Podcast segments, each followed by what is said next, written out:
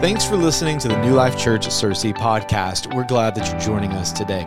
You're about to hear message audio from one of our weekend services, but before you do, just want to remind you you can tap the link in the description or text Searcy to 88000 to get connected and stay up to date with what's going on on our campus at all times. You can give online, join a life group, or find more information about joining a serve team as well. You can also request prayer. We love praying for the needs of our church every single week. If you have a prayer request, tap the link in the description or again, text Searcy to 88000 for more information.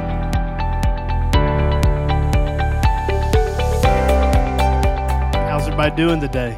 All right, you guys look great. Well, um, I think uh, you know for uh, a rainy day, this is a pretty impressive crowd. So um, ne- this this coming week, the staff and I are going to have to sit down and decide if we're going to go back to services. But uh, thank you guys so much uh, for being here on a rainy day. I apologize about the parking lot. Normally we we've got this acre over here that we use when the parking lot is full, but when it's raining, you definitely don't want to park out there. I'm sure some guy here today who's in camouflage and had a jacked up truck decided that's the perfect spot for me. So there's probably, there's probably one or two trucks out there. So we, we got a couple of parking spots out of it. But listen, before we get going today, um, I want to talk to you about a couple of things. And that is, man, we've had some great resources for you this month starting. We've had this prayer and fasting guide and um, it's really one of the best things that we've put together for the prayer and fasting week. If you don't have one of these, we still have them available on your way out today between the doors. Um, we've got these, and it's just, if for anything else, it's going to have some great scripture for you to pray around. Uh, some great things for you to meditate around and think about. And so grab one of those on, on your way out. These are all free. Um, the uh, Rooted series that we started with our creative team put together a small booklet, and this was kind of uh, written by all of our campus pastors together, but put together by our creative team. And these are five bucks online. I believe, well, we don't have the QR code today, but you can definitely get these at Amazon. I've got two today that are free, so you can grab these. I'm going to leave them right up here if, if you want those. And then we have the Book of Mark series that we've been in. And so you can scan this code. It's going to take you to our, our Linktree. At that Linktree, you're going to be able to either download the PDF and have it yourself, or you can order it in a book form that will look just like that rooted book that I just held up. And this series is going to take us all the way until Easter. So, we're going to be in the book of Mark for a while. It's just great content. So, if you're a person who needs a, a Devo, a, you, you want some daily inspiration or guide to where we're kind of heading for the weekend, this is just a great resource for you. So, feel free to scan that and order them. Again, I think they're five bucks and uh, through Amazon. And so uh, we hope that you can, can do that. If you brought your Bible today, I want you to hold it up. Okay, if you brought your physical Bible, praise God. Everybody, check that out. So this is great. I've been asking you all year to, to bring your physical Bible. If you do not have one, we want to buy one for you. And so, um, if you will, again, scan the QR code. Um, we're really into that today. Uh, we can uh, get you a, an NIV Bible.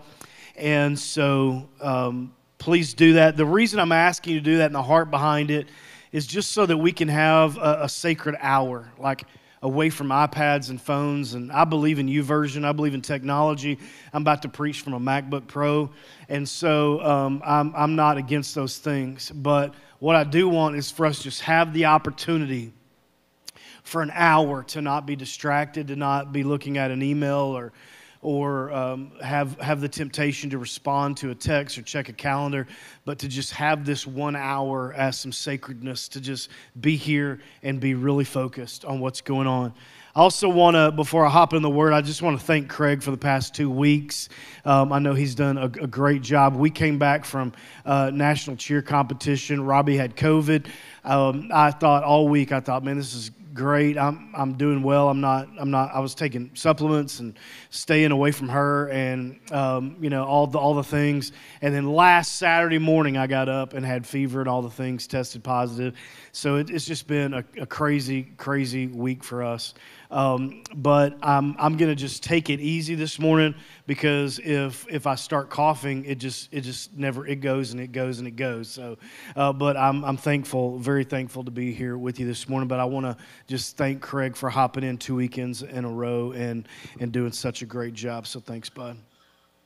This weekend, as I mentioned already, we're in week two of the book of Mark. And so I'm going to ask you to go ahead and, and turn to the book of Mark in your Bible. And um, this is a series, again, that's going to take us all the way in, into Easter. And that will be the last weekend in March this, this year. And so the book of Mark, we, we actually have a very limited knowledge of um, the, the life of, of Jesus. Out of 66 books, we've only got four that describe his daily life, and two of those four don't even talk about his birth or early childhood or what happened to his father. We just don't know. There's still so much mystery that is surrounding that. And we know from Scripture that um, a lot more could have been written, a lot more stories could have been told, a lot more healings could have been uh, spoken of, uh, but they just aren't. So we've got a very brief synopsis of the, of the daily life of Jesus Christ, and we're going to look at, at one of those this morning. But what, what we do know going through the Gospels is that Jesus had an amazing gift for storytelling. So he, he's got this knack for taking the surroundings, he's got this knack for taking um, the environment and the, the relevance of that particular day and turning it into a story that unveils kingdom principle. And so when we look at the Gospels, a third of Jesus' teaching is done in parable form. So he's talking about a farmer. He's talking about a field. He's talking about a tree that gives fruit. He, he's talking about different things and giving parable. And a parable is simply this it is a small story that then presents a big idea. So he's trying to connect a, a huge, eternal principle, thought, idea, and use a very, very simple story to get it done. So, when we look at, at Mark chapter 4 today, I want to first recap and tell you what's been happening so far. So, Jesus has started his ministry by doing a lot of preaching. So, he is known as a communicator, and he has healed a leper, a paralyzed man, he has healed a man's hand, um, he is gathering disciples, he's eating with sinners. Religious leaders have already begun to question him. And every time he goes anywhere, a, a large crowd shows up. So, actually, the text that we're about to read is going to be the eighth time in four chapters that Mark is going to describe how large the crowd is. So, with large crowds comes some different kinds of folks. Anytime you gather people, you gather different backgrounds, you gather different worldviews, you, you gather different attitudes, and the larger the crowd, the more difficult it becomes to get people to walk away with one consensus, to, to have, have them leave with one thought or one principle that you've taught. It just becomes more and more difficult. Personally, I, I, believe it's why Jesus spent most of his time with 12 people instead of 12,000. It was easier to get all of eternity in heaven and the kingdom and the journey and the reason into 12 than into 12,000. So it's probable this morning that there's not a single person in the room that doesn't desire some type of change in your life. Now, call it whatever you want. Call it change, call it a shift, call it a pivot, whatever you want to call it. But there's one part or multiple parts in all of us that when, when we look at it, we struggle there. We wish there, was, there would be a, a God thing happen there, that a miracle would take place, that we would change that particular part. And we may not call it all those things a change, a shift, a pivot, but that's what it is. And we are in a perpetual pursuit to fix something about ourselves. And truth be, that we would also like to fix some things in some other people. We look around at the world, we look around at the political landscape, we look around at our friends, we look around we look at, at our children. You may even look right next to you right now and you think, my spouse could use some fixing. Okay? Now, if that's you, I would encourage you not to look over there right now. Okay? Don't give any kind of indication that's what you're thinking, but there's something in us we'd like to be a better friend or we'd like to have a better friend. We'd like to be a better student, or maybe you'd like your student to get better. You would um, like to make better choices or have stronger finances. And then all the relational things. You, you think, man, I'd like to be a better husband or dad or wife or mom, et cetera, et cetera. And if you have kids, I know you have occasionally thought of ways that they can make your life easier. All right? So the important thing to remember in our pursuit of being more like Jesus, which is really why we're all here this morning, because we believe in this principle. We believe that when we can come together in the presence of God, hear the word of God, that we can be transformed and then become ultimately more like Jesus. And that's the goal to become like Him. And because we're living life like Him, then life begins to work out in a way like would be pleasing for him. But in our pursuit of being more like Jesus, it is actually important that we hear from Jesus. And so, let me, uh, I, I, know you're all in Mark 4, but let me just preface this by reading out Colossians chap, chapter 3, verse 16. It says, Let the word of Christ dwell, that word means make a home, in you richly. That word richly means abundantly. So let the word of God make a home in you abundantly. Okay, so we got to hear from God. When, when we do that, it makes a home in us. That word dwells in us, it's alive in us, and it creates an abundance of good things. So when Jesus introduces a parable like he's going to this morning, he, he will sometimes say this He who has an ear to hear, let him hear. Okay? It's a way, uh, uh, an, an archaic way of saying, listen up. All right? He's calling attention to what he's about to say. If you have an ear to hear, let him hear. Listen up. Focus in. Lean in. I'm about to say something important. That's what he's saying. And if you ever wonder why he's saying it this way, it's because we can have an ear and not hear. We can have two ears and not hear. This means that our listening has to be uh, surrounded with intentionality, like I'm here, I'm focused in. It's another reason why I want you to bring your physical Bible this year, is because I want you to be honed in, focused in. This is our moment. This is the one hour we get together this week. And so, I don't know if you've ever noticed this, but sometimes Robbie and I will be talking to each other like three feet apart from each other, and the whole time we're also talking to other people on our phones. Anybody else ever do that? I'm the only, okay. And so I'll be sitting there and she'll be sitting there, and we're like, yeah, I, I, I hear, I hear you. You know, we're tapping away and it's fine. We, we get that. It's, it's a lifestyle. But there's sometimes where we really want to say something important and it's, it becomes irritating to the other person. And one of us, or both of us, will say something snarky, and, you know, I'll just, she'll, she'll say, what? What, what? what was that last part? And I'll say, Never mind, and I'll just walk off. Or she'll do that.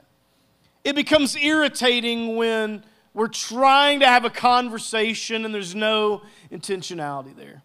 And I'm saying it can be that same way spiritually for us. Like God's trying to talk, He's trying to carry on a conversation, He's trying to say, hey, listen up. I'm about to say something important, but we are fully distracted by talking to other things and involved in other things. And it's going to take some intentionality to say, I'm here and present. As a matter of fact, the Greek language has two words for hearing.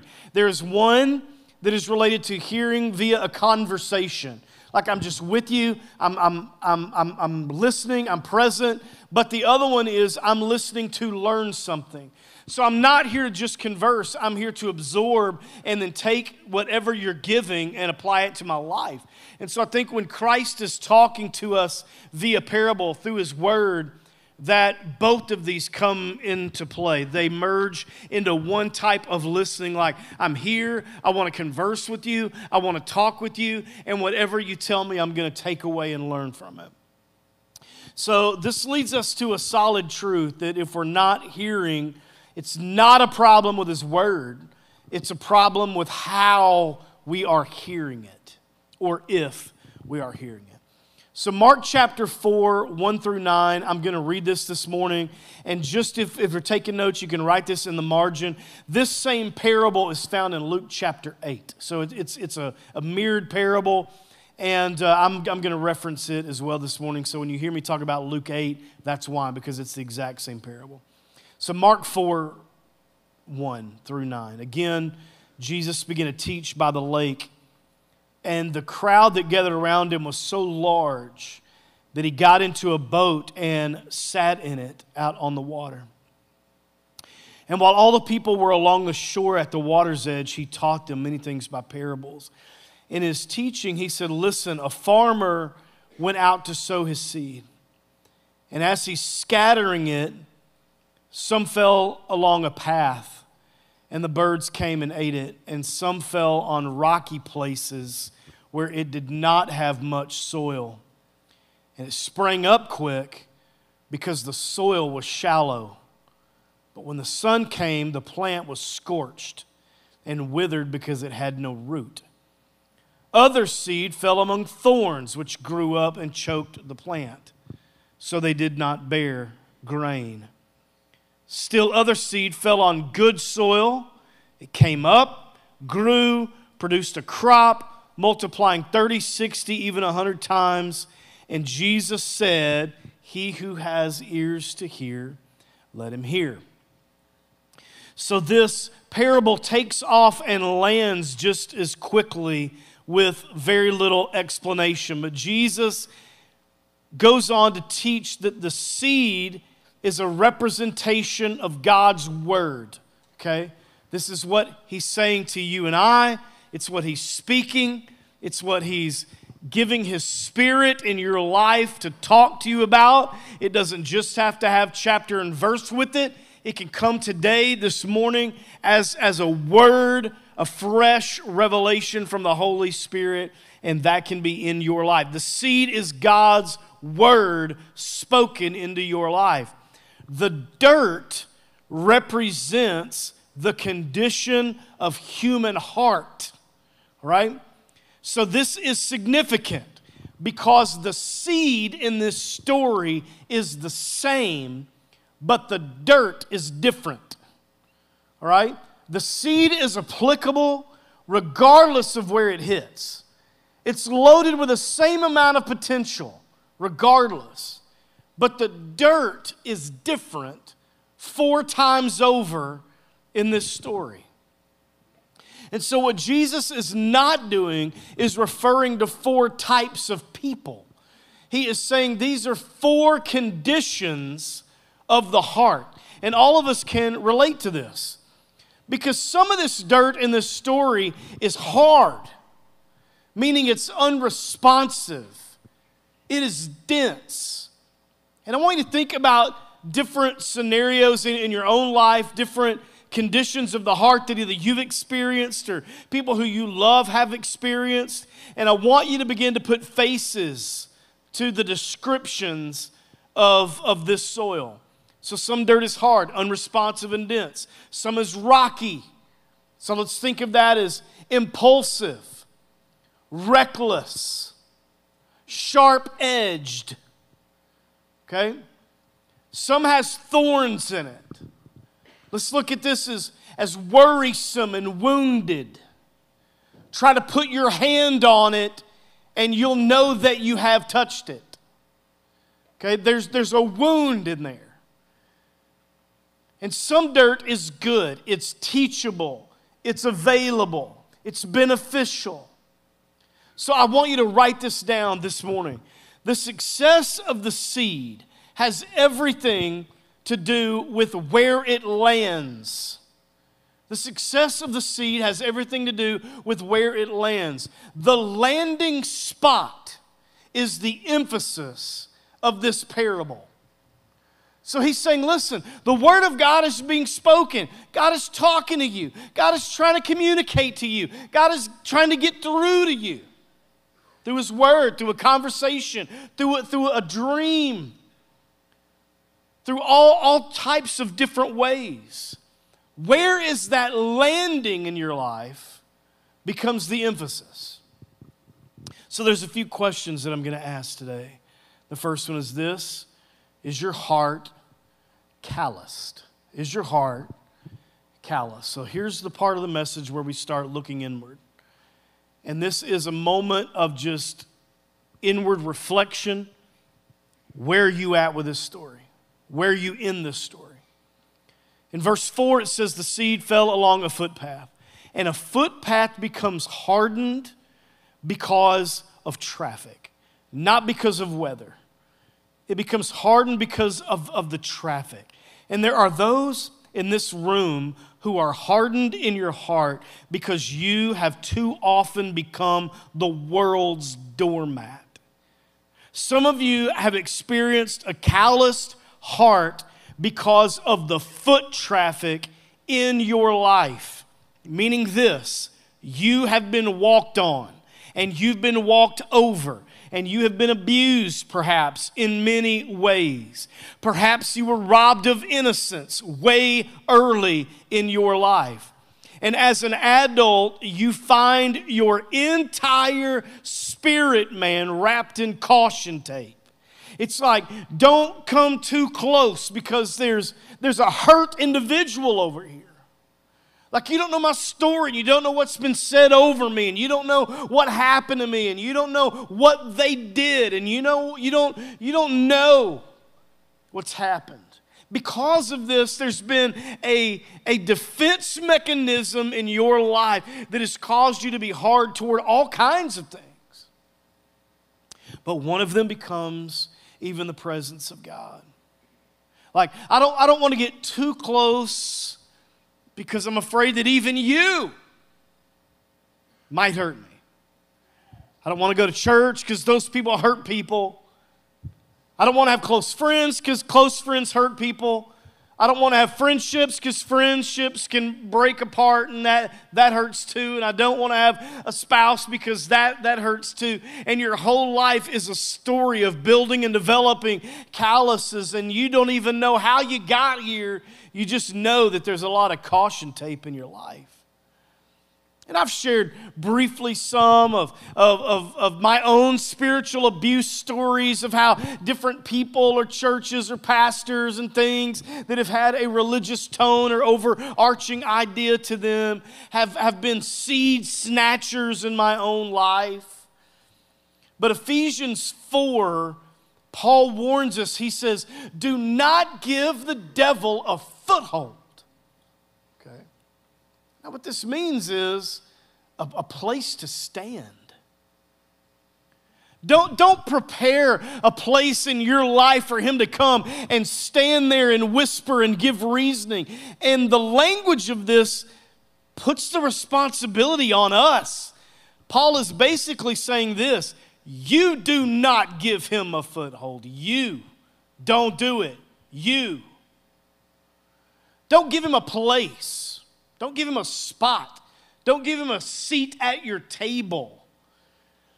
And then you wonder though, but how do, how do we do this? I mean, how do we, how do we go through the, the hard times of life and always stay tender and always get over it and always forgive and always able to move on and all of those things? We, we read this verse. This is the exact same uh, conversation that Paul is having here. It's just a few verses down, down the road. He says, This is how you do it. You got to get rid of bitterness and rage and anger and brawling and slander and all the forms of malice. We talked about this a few weeks ago. We learned Ephesians 4:32 in Sunday school, right? The little song. Did anybody grow up singing the little song? Anybody want to come do it? You want to come do it? Said, Be ye kind one to another, tenderhearted, forgiving one another, even as God, for Christ's sake, has forgiven you. And then the most important part, the duty do, Ephesians 4.32. That's how it went.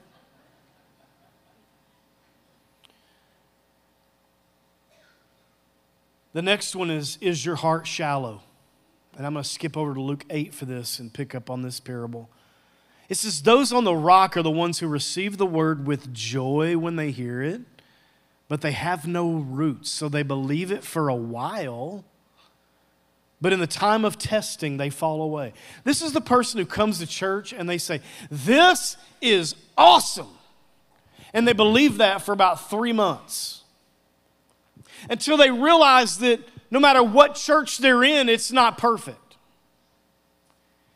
And when they realize that the honeymoon stage is over, and they realize that there are people here who are experiencing real life stuff and they're all navigating things and raising kids and, and working through issues in their marriages and they're all trying to become more like Jesus and yet still have sustainable lives with, with career and they're, they're juggling things and they realize that there's pressure.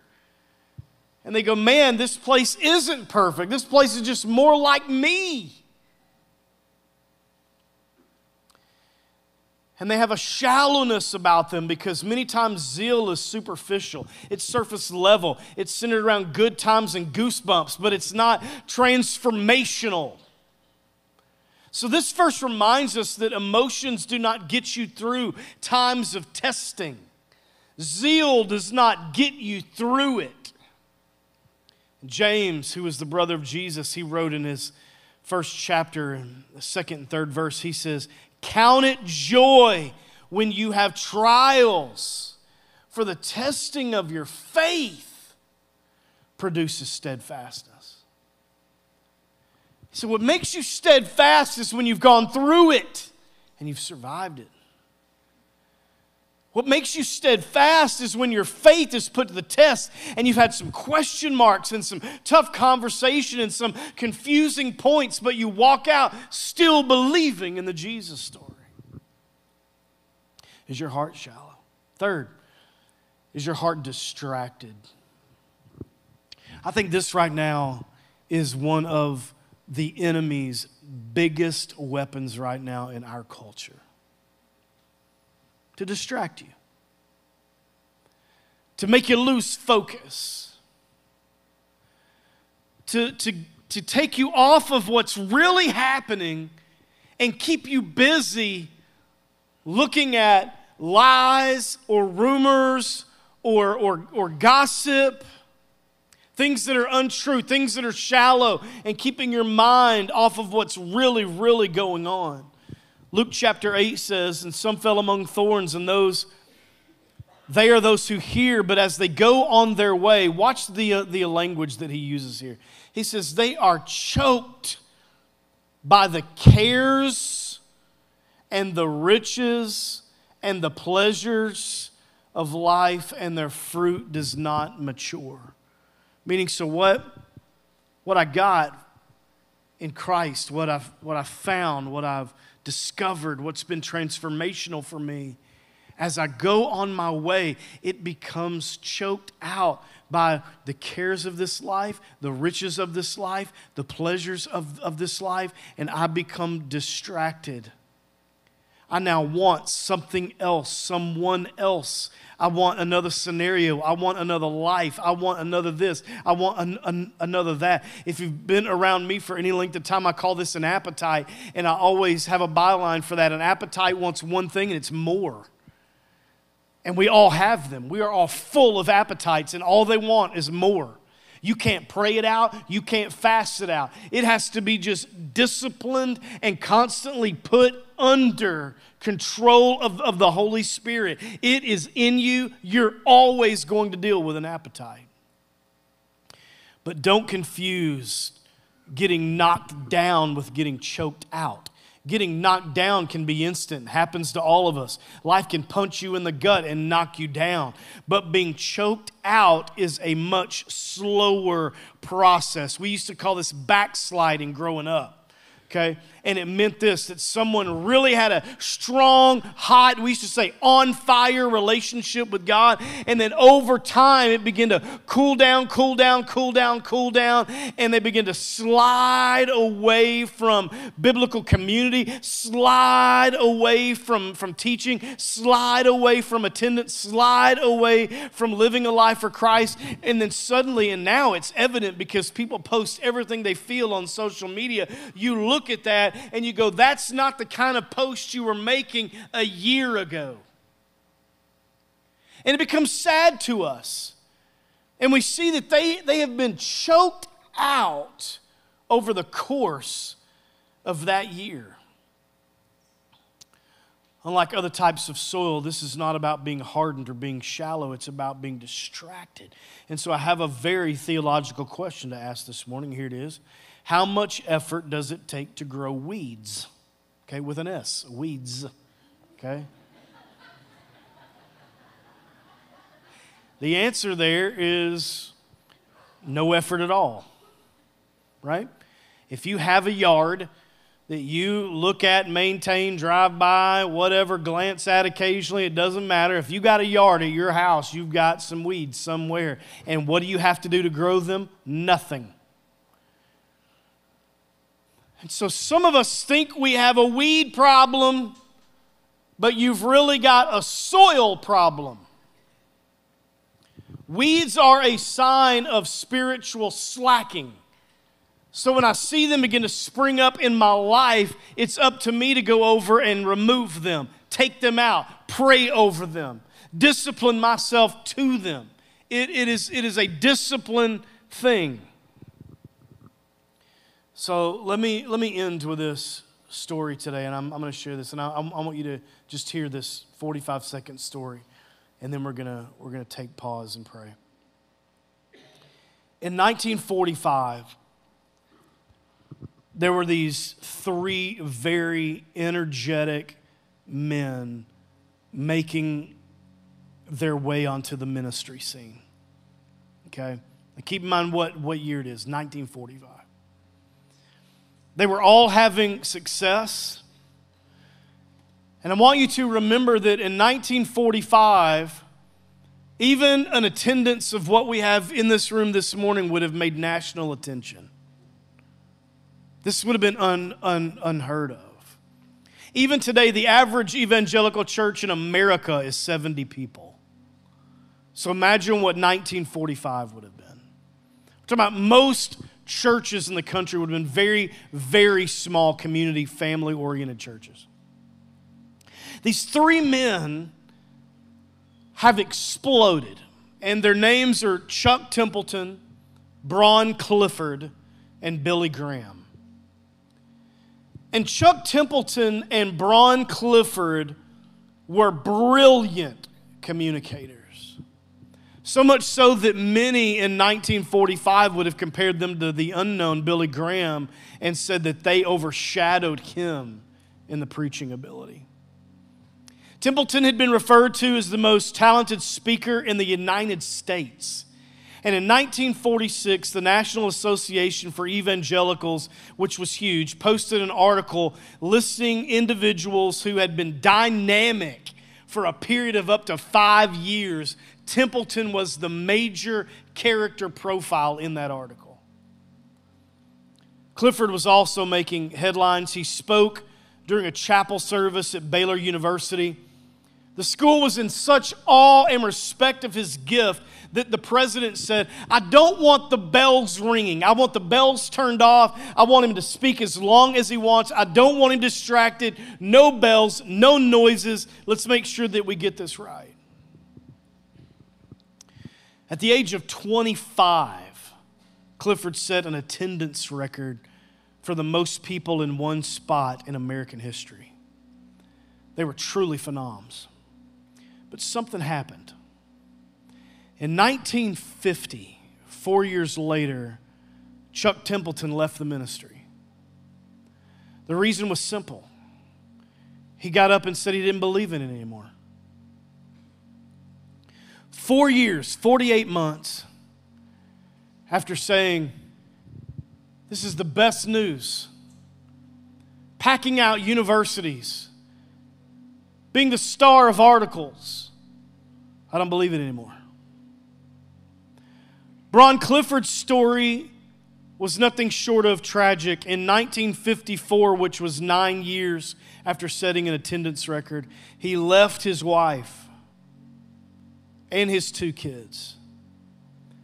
He was such an alcoholic that he was found dead in a motel room in Amarillo, Texas, alone. Here's the two words I want you to take home today soil matters. Right? It matters. It matters where, where your heart is. It matters how you're receiving. It matters what you're hearing. It matters what you're getting from God. It matters. It matters. It matters. The soil, the condition of your heart, it matters.